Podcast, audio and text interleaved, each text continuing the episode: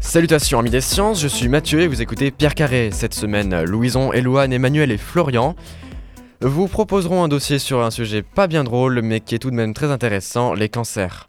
En actu cette semaine, Sandra nous parle de découvertes archéologiques, Lucas de la journée internationale des maladies rares, et enfin je terminerai par vous parler des récentes tentatives d'alunissage des USA et du Japon. Allez, on commence, Louison, je te laisse partir. Merci Mathieu. Alors euh, moi, tout d'abord, je vais définir qu'est-ce que c'est le cancer. Alors le cancer, c'est pas véritablement une maladie, mais c'est plutôt une famille de maladies. Donc c'est caractérisé par une prolifération anormale de cellules dans un tissu. Comme tous les êtres vivants, nos organismes sont donc constitués de 100 000 milliards de cellules et euh, pour un être humain adulte. Donc, euh, ces cellules identiques forment des tissus et à leur tour qui peuvent constituer des organes. Tout au long de notre vie, euh, ces cellules meurent, un processus normal. Environ 200 milliards de nouvelles cellules sont créées chaque jour par division cellulaire. Ce mécanisme est appelé la mitose. Chez un être humain adulte en bonne santé, un équilibre existe entre le nombre de cellules qui meurent et le nombre de cellules créées. Donc le cancer survient lorsque des cellules dans un tissu rompent cet équilibre et se mettent à se diviser de manière incontrôlée. Et donc ça forme une masse de cellules euh, dégénérées que l'on appelle communément une tumeur. Toutes les tumeurs ne sont donc pas problématiques, certaines sont bénignes, c'est le cas euh, notamment euh, de certaines verrues par exemple, mais le terme cancer est utilisé lorsque la tumeur devient envahissante.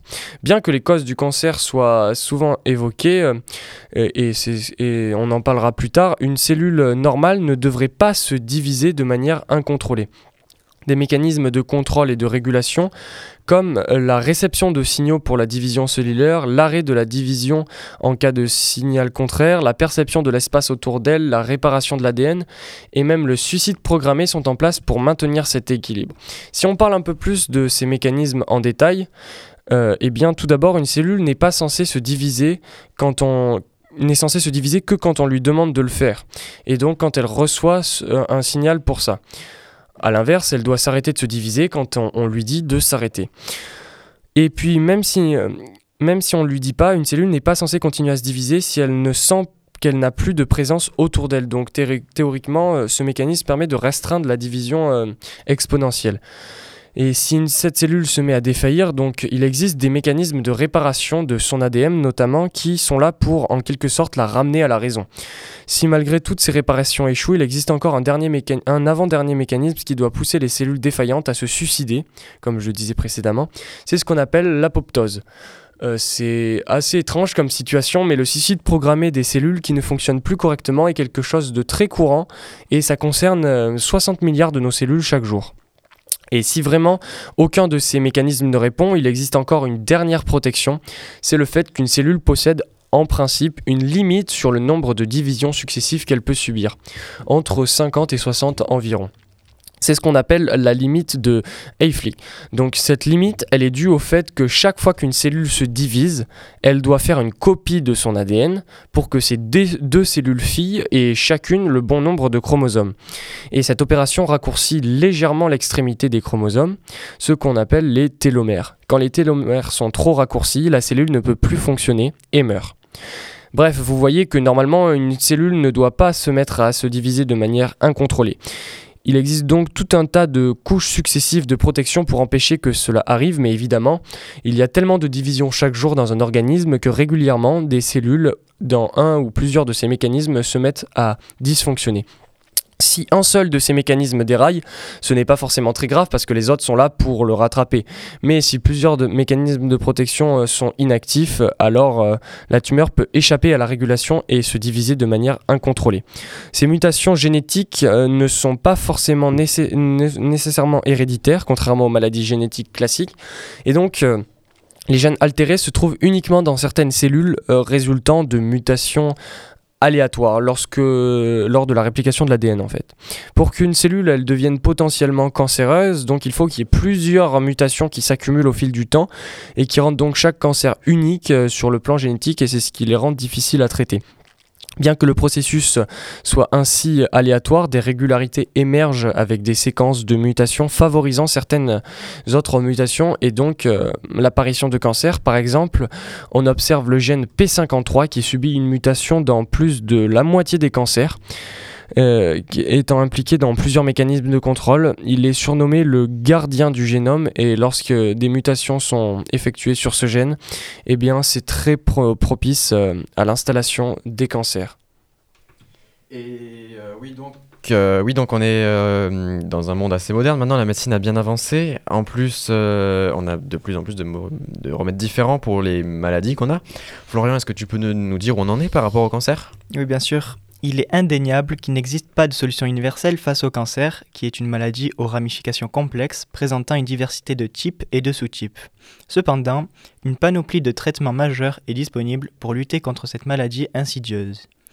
On retrouve tout d'abord la chirurgie, que représente souvent les premiers recours pour extirper les tumeurs cancéreuses, offrant une perspective de guérison lorsque le cancer demeure localisé. Elle peut être suivie de d'autres interventions telles que la chimiothérapie ou la radiothérapie, afin d'éliminer les cellules cancéreuses résiduelles. La radiothérapie, du coup, euh, fait appel à des rayonnements ionisants et vise à anéantir les cellules cancéreuses ou à freiner leur prolifération. Elle peut être administrée seule ou conjointement à d'autres modalités thérapeutiques. La chimiothérapie implique l'usage de médicaments pour éradiquer les cellules cancéreuses administrées par voie intraveineuse ou orale.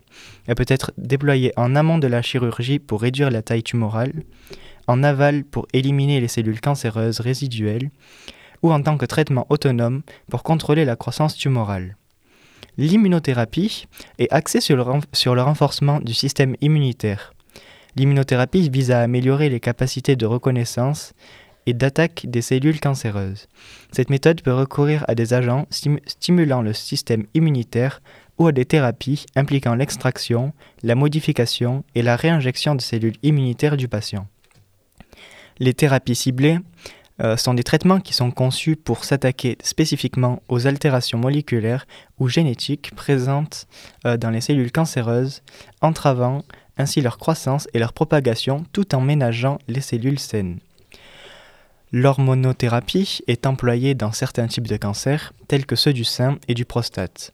L'hormonothérapie vise à contrecarrer l'action des hormones nécessaires à la croissance tumorale. Enfin, la thérapie génétique est une approche novatrice qui consiste à modifier génétiquement les cellules du patient afin de les rendre plus efficaces dans la lutte contre le cancer. Cela peut impliquer l'utilisation de virus modifiés pour introduire des gènes dans les cellules cancéreuses ou pour stimuler le système immunitaire à cibler spécifiquement des cellules. Il est primordial de souligner que chaque cas de cancer est unique et que le choix du traitement dépend de multiples facteurs tels que le type et le stade de cancer, l'état de santé général du patient ainsi que ses préférences individuelles.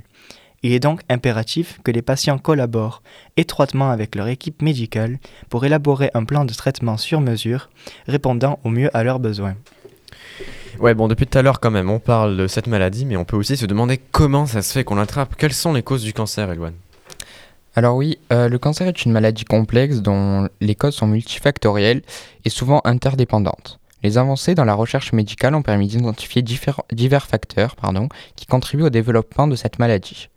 Parmi les principales causes du cancer, on trouve les facteurs génétiques, environnementaux et ou comportementaux. Les facteurs génétiques jouent un rôle crucial dans la prédisposition au cancer.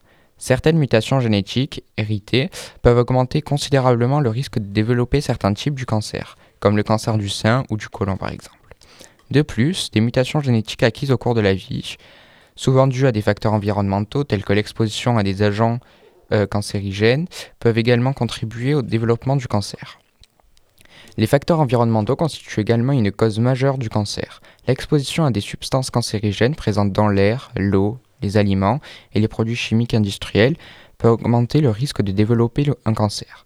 Par exemple, l'exposition au tabac, à l'amiante, aux radiations ionisantes ou aux rayons ultraviolets est associée à un risque accru de cancer du poumon, du cancer de la peau, etc. Les comportements individuels et le style de vie sont également des facteurs importants à prendre en compte. Le tabagisme, la consommation excessive d'alcool, une alimentation déséquilibrée et pauvre en fruits et légumes riches ou aliments transformés euh, ainsi que le manque d'activité physique sont autant de comportements liés à un risque accru du cancer. De plus, le stress chronique et les mauvaises habitudes de sommeil peuvent également influer négativement la santé et le système immunitaire, augmentant potentiellement le risque de cancer. En comprenant ces différentes causes et en tenant compte de leur interrelation, il devient possible de mettre en place des stratégies de prévention efficaces. Cela inclut la sensibilisation aux risques liés au tabagisme et à la consommation d'alcool, la promotion d'une alimentation saine et équilibrée, la réduction de l'exposition aux substances cancérigènes dans l'environnement ainsi que le dépistage précoce et le traitement des mutations génétiques associées à un risque accru de cancer. La recherche continue dans ce domaine est essentielle pour mieux comprendre les, mécanismes sous-jacents du cancer et développer des approches de prévention et de traitement plus ciblées et efficaces. Eh bien, merci Elouane, merci à tous. On va passer maintenant à la partie actuelle, mais juste avant, on va écouter On va s'aimer par Gilbert Montagnier.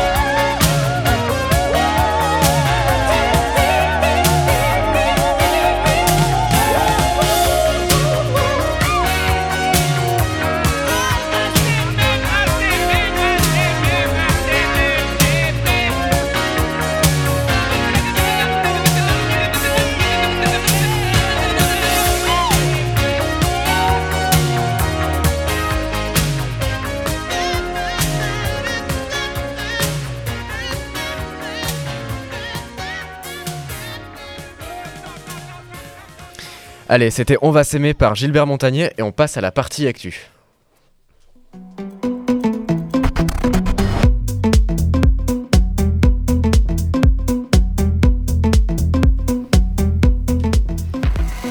Allez Lucas, tout à l'heure dans notre luxueuse loge, tu m'as dit qu'aujourd'hui c'était une journée spéciale, mais tu ne m'as pas dit pourquoi?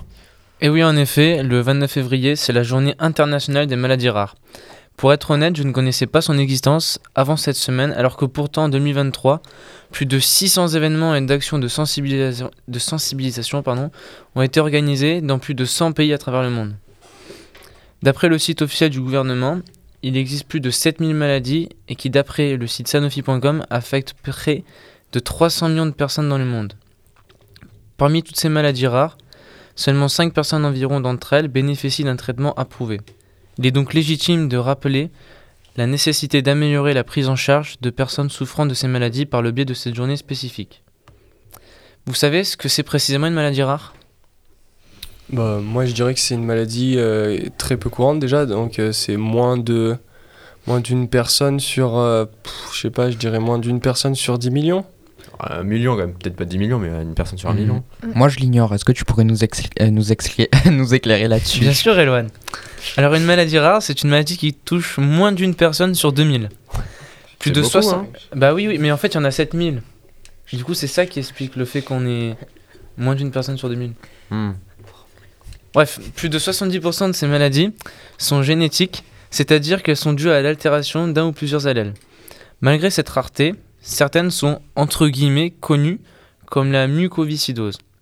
C'est une maladie génétique dite récessive létale, ce qui signifie que les deux parents d'un enfant atteint de cette maladie portent le gène défectueux.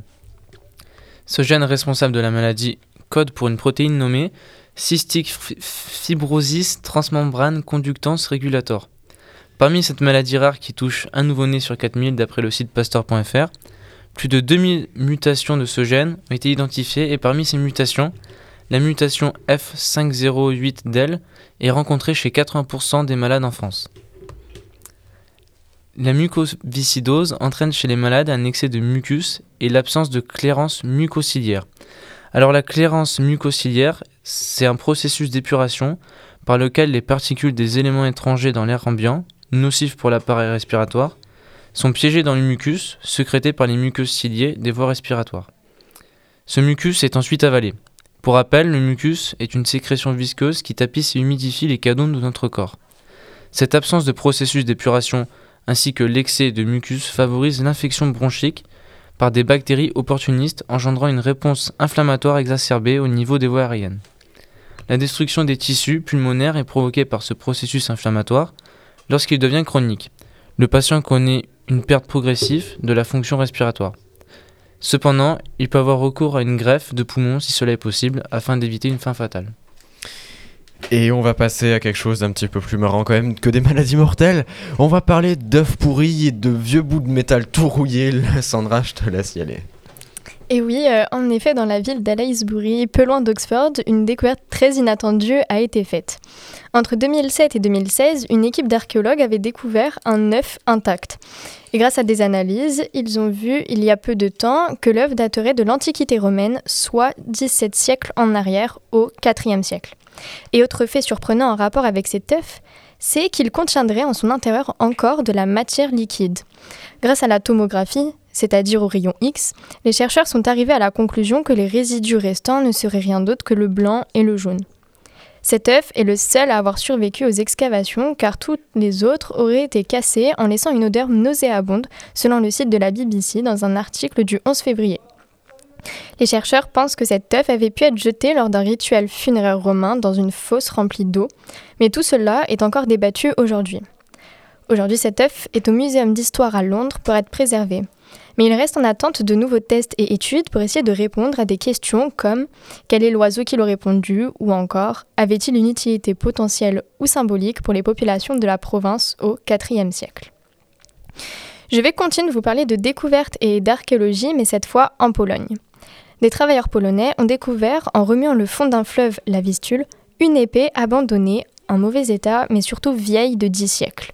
Cette découverte a de suite attiré beaucoup d'archéologues qui veulent savoir d'où elle vient et pourquoi est-ce qu'elle est ici.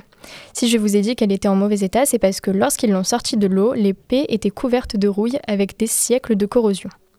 Lorsque la découverte a été faite, elle a de suite été remise au bureau de protection de la ville de Torun, mais ils ont fait un communiqué pour donner quelques informations à son égard. Toutes les informations seraient déduites d'une inscription qui était gravée sur l'un des flancs. Ainsi, nous savons qu'elle mesurait environ 70 cm pour une lame de 60 cm. Ils évoquent aussi le fait qu'elle daterait du Moyen Âge au Xe siècle et que pour ses origines, elle serait probablement viking ou scandinave. Mais il y aurait tout de même des possibilités que cette épée soit fabriquée sur des territoires scandinaves ou germaniques à cause de la forme de la lame et de la poignée. Si le fait qu'elle ait été construite sur le territoire germain, la suite de l'hypothèse serait qu'elle aurait été envoyée en Pologne mais qu'elle aurait été perdue. Et cela correspond complètement avec sa datation. Ce qui a alimenté cette piste pour les chercheurs a également été l'inscription découverte grâce au rayon X sur l'un des côtés, qui est une suite de plusieurs lettres, et plusieurs inscriptions similaires à celle-ci avaient été retrouvées sur presque 170 épées médiévales en Europe, selon le média CBS News. Suite à cela, les recherches vont continuer sûrement plus intensément pour essayer de mieux comprendre. Et dans plusieurs semaines, cette épée sera exposée dans un musée.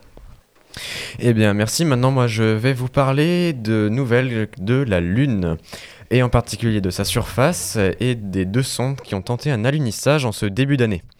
Tout d'abord, le Japon a posé en douceur son alunisseur SLIM pour Smart Lander for Investigating Moon, littéralement atterrisseur intelligent pour enquêter sur la Lune. Elle s'est posée à la surface de la Lune le 19 janvier 2024 à minuit 20 dans le cratère de Shioli. Un de ses buts était de réaliser un atterrissage de grande précision à moins de 100 mètres d'un point choisi pour la mission. En cet aspect, on peut dire que la mission est réussie. Cependant, le posé ne s'est pas tout à fait effectué comme prévu.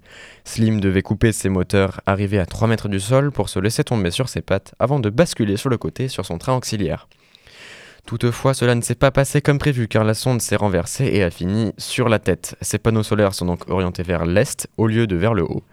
Cela pose bien évidemment des problèmes d'alimentation électrique. La sonde est donc rentrée plusieurs fois en hibernation pour garder, pour garder la charge. Elle est sortie tout récemment, ce 25 février, après une longue nuit lunaire, à la surprise générale. Pour rappel, une nuit à la surface notre satellite dure 14 jours. On souligne donc la résistance de la sonde, qui n'a pourtant pas été conçue pour résister à de telles températures, de l'ordre de moins 230 degrés Celsius. C'est donc une première pour le Japon, qui se joint au club fermé des puissances ayant posé sans casse un atterrisseur sur la Lune. La seconde sonde qui a tenté sa chance dernièrement est la sonde américaine Nova-C, développée par la société Intuitive Machines et financée par la NASA dans le cadre du programme CLPS, branche du programme Artemis, auquel on a consacré une émission.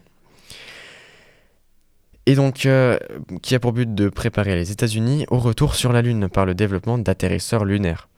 C'est ce 24 février que se pose à la surface de notre satellite Nova-C dans le cratère de Malaperte, au pôle sud. Cela fait de Intuitive Machines la première entreprise privée à se poser sur la Lune, et c'est aussi le premier alunissage américain depuis Apollo en 1972.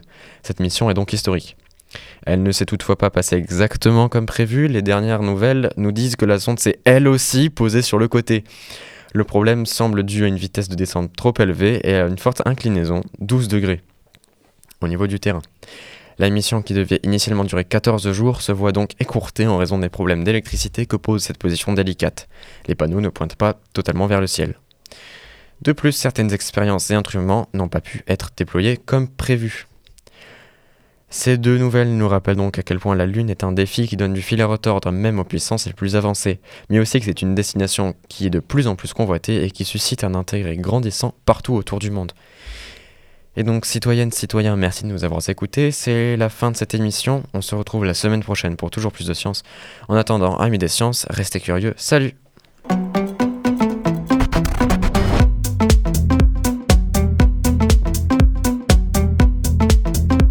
Vous écoutez Bangarang.